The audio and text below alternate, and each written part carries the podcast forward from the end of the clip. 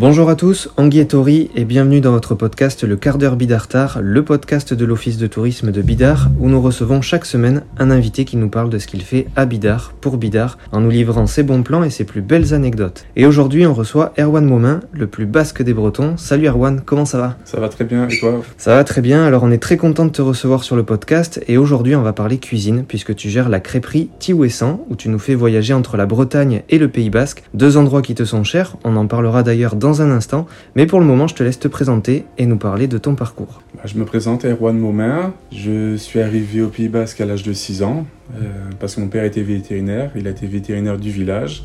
Après, dans la restauration, je suis arrivé euh, gamin, quand ma mère a pris en gérance à partir de la restauration du camping du Ruisseau. Et en 97, elle a créé cette crêperie. Et puis voilà, je suis tombé dedans tout petit et en 2012, je l'ai repris à mon nom, voilà, accompagné de ma femme au début. Et elle, est repartie dans le chocolat et moi, j'ai continué avec euh, d'autres personnes euh, qui m'ont accompagné jusque-là. Maintenant que les présentations sont faites, on va parler de la crêperie. Et comme on l'a dit, elle fait référence aussi bien à la Bretagne, ta terre natale, qu'au Pays Basque, ta terre de cœur. Alors parle-nous un peu de l'histoire de cette crêperie qui se trouve en plein cœur du village. Bah là, en 97, euh, mes parents ont créé cette crêperie. Ils ont fait de belles années. Moi, en 2012, je l'ai repris avec ma femme. Et il y a trois ans, on a refait des gros travaux dedans pour la moderniser. Et j'ai la chance, c'était un pari, on l'a fait en trois semaines. Donc je remercie les artisans de Bidart, Steph Elec, Louise Gâteau, Alexandre le plombier. Voilà.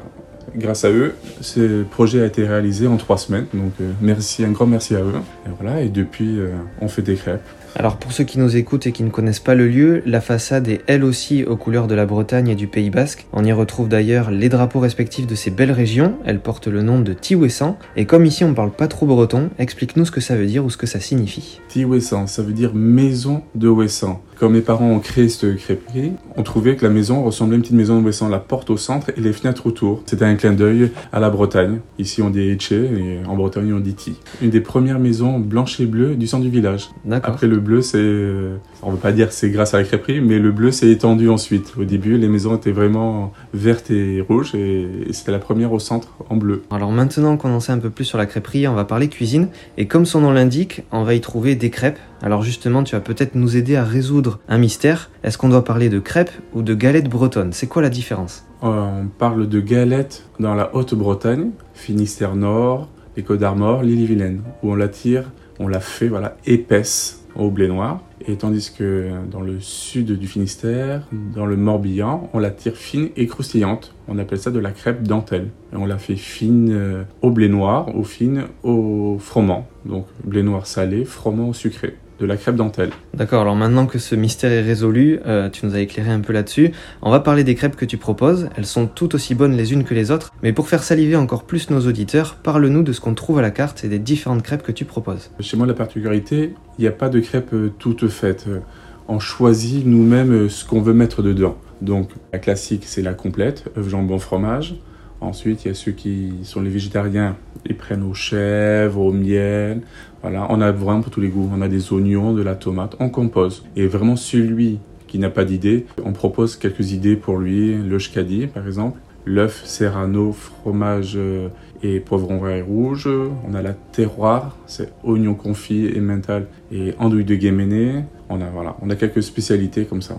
Ouais, et ça donne envie. Alors, parmi toutes les crêpes que tu proposes, c'est quoi la crêpe célère, si on peut l'appeler ainsi, celle qui cartonne et que les gens adorent? En salé, ce serait la complète, œuf jambon fromage, une classique. Et en dessert, ce serait celle aux pommes caramel calva. Des petites pommes qui sont cuites dans un caramel beurre salé et arrosées de, de calva. Ouais, c'est vrai que ça donne euh, vraiment envie tout ça. Alors pour la petite histoire, l'office de tourisme se trouve juste en face de la crêperie et je peux te dire qu'on a du mental dans l'équipe parce que c'est vraiment tentant de traverser la route et de commander une petite crêpe. Mais si on s'écoutait, on en mangerait tous les jours. Tu connais d'ailleurs nos préférés. Et puis on a aussi euh, d'excellents retours de nos visiteurs qui nous disent qu'ils se sont régalés en venant chez toi. Et parmi eux, il y a même des Bretons qui sont d'ailleurs jaloux de cette adresse Bidartar. C'est pour dire. Alors il me semble que derrière tout ça, il y a la recette de ton arrière-grand-mère qui reste et qui restera bien gardée. Alors sans nous la dévoiler, qu'est-ce qu'elle a de si particulier cette recette? Ah, cette recette, voilà, nous faisons de la crêpe fine et croustillante.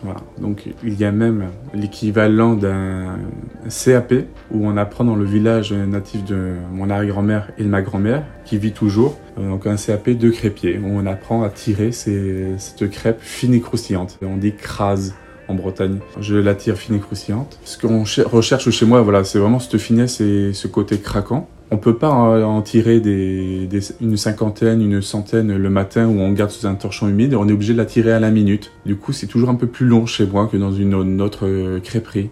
Mais les gens, ils le savent, ils viennent pour ce goût euh, si particulier. Et on utilise un blé noir complet qui est moulu au moulin de l'écluse dans Finistère Sud, à Pont-l'Abbé. Il y a même les petites écorces de cette fleur, parce qu'il n'y a pas de gluten dedans, c'est, c'est pas une céréale, c'est une fleur, le blé qui se moulu à la meule de pierre, et il y a encore ces petites euh, écorces de, de fleurs dedans. Voilà, ce sont pas des herbes dedans, c'est juste du blé noir. Donc c'est ça qui apporte ce côté euh, croustillant C'est ouais, un, un, coup de main et, et cette farine en fait. C'est l'ensemble des deux. D'accord, donc il faut avoir la technique d'un côté et les ingrédients de l'autre pour faire une, une bonne Du coup, je suis tombé dedans depuis tout petit parce que mon arrière-grand-mère, comme tu l'as dit, a été crêpière à l'époque en Bretagne et elle faisait euh, des crêpes à la bilique, ce qui correspond ici à la plancha, et elle faisait au feu de bois sur des trépieds. Les paysans venaient chez elle et apporter eux-mêmes leur, euh, leur garniture, leur œuf, leur jambon, leur fromage, voilà. donc mon arrière-grand-mère tirait la crêpe et garnissait des ingrédients qu'apportaient euh, ses clients. On a entendu dire aussi que certains de tes clients fidèles ont un petit bol en faïence personnalisé à leur nom sur l'un des murs de la crêperie. Alors cette période n'a pas dû être facile à vivre pour maintenir ce lien très fort que tu peux avoir avec eux, mais on arrive au moment de la réouverture progressive des restaurants. Tu vas pouvoir les retrouver et partager à nouveau de bons moments avec eux. Alors justement, Comment allez-vous organiser cette réouverture? Alors l'histoire des bols, c'est quand j'ai repris en 2012, j'ai repris la crêperie, j'ai un peu galéré euh, de reprendre derrière mes parents, le temps de refaire une clientèle. Et par chance, euh, on a des, clients qui sont venus, qui ont vraiment adoré et qui m'ont beaucoup aidé. Et du coup, je ne savais pas comment les remercier. Du coup, je me suis dit, allez, au lieu de, faire un petit mot, je vais leur faire euh, plutôt un bol avec leur prénom dessus ou leur nom de famille. Et c'est comme ça que c'est une petite tradition d'une dizaine de bols de, clients que je voyais régulièrement. Je pense à la famille Garcia, la famille Rio, on a voilà, Régis et Marion euh, des Chipirons. Il y a plein de personnes comme ça qui m'ont beaucoup aidé. On a commencé comme ça à faire quelques bols. Maintenant, on a un peu plus d'une centaine de bols euh, sur notre mur. Voilà, tous les six mois, il y a d'autres personnes qui viennent. Je trouvais que c'est une façon euh, sympa de les remercier. Euh, du coup, voilà, ces, ces bols sont, sont là vraiment parce que c'est grâce à eux où je travaille toujours, aussi bien l'hiver comme l'été. Après la réouverture, on est, on est en place, seulement la terrasse, on a bâché sur le côté, ça va nous permettre de, de nous remettre doucement dans le bain. Après que ma petite terrasse, j'ai découvert, donc euh, bah bon. Après, nous sommes encore accompagnés par l'État, donc euh, nous ne sommes pas à plaindre ici en France. Alors, euh, on l'a dit, la crêperie se trouve en plein centre de Bidart, dans un cadre exceptionnel. Mais si tu devais élire ton endroit préféré du village, ton coup de cœur, ou en tout cas l'endroit où tu te sens le mieux à Bidart, ce serait où? Ah, J'ai deux endroits. Depuis mon enfance, j'adore la chapelle de la Madeleine. Voilà, ce, ce point de vue est extraordinaire, vu sur les Reiskibel, sur la plage du centre. Non, c'est magnifique, j'adore. En plus, cette chapelle, elle est, elle est, top. Surtout que je vivais un peu au-dessus de la crêperie au début, donc euh, c'était mon endroit préféré. Et le second endroit, il y a le moulin de Bassilour.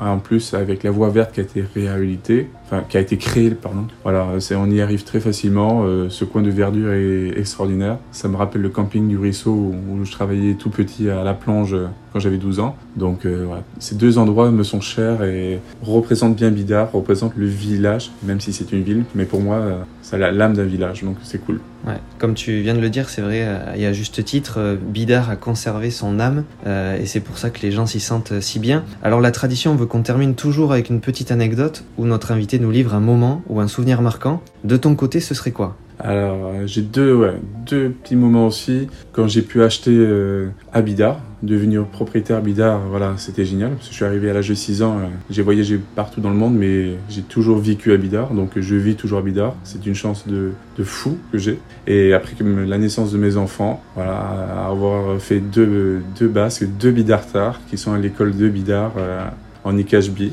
Donc voilà, pour moi c'était important aussi. Qu'ils apprennent la langue basque. Je n'ai pas appris la langue bretonne, mais voilà, je souhaitais que mes enfants apprennent le basque. Donc euh, ils sont à l'école Jean-Jacques Achoury.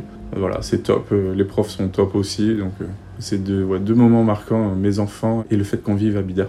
En tout cas, c'est des belles valeurs que tu leur partages et que tu leur enseignes. Erwan, merci beaucoup pour cet échange aux saveurs bretonnes. Merci Valentin. On est très content de t'avoir reçu dans le quart d'heure Bidartar et on espère que les gens passeront par la crêperie pour se régaler, mais surtout pour apprécier ta gentillesse et ta bonne humeur. De notre côté, on se retrouve la semaine prochaine pour un nouvel épisode de votre podcast. On tenait aussi à vous remercier car vous êtes de plus en plus nombreux à nous écouter chaque semaine et ça fait bien plaisir. Prenez soin de vous, Issa Nuncha.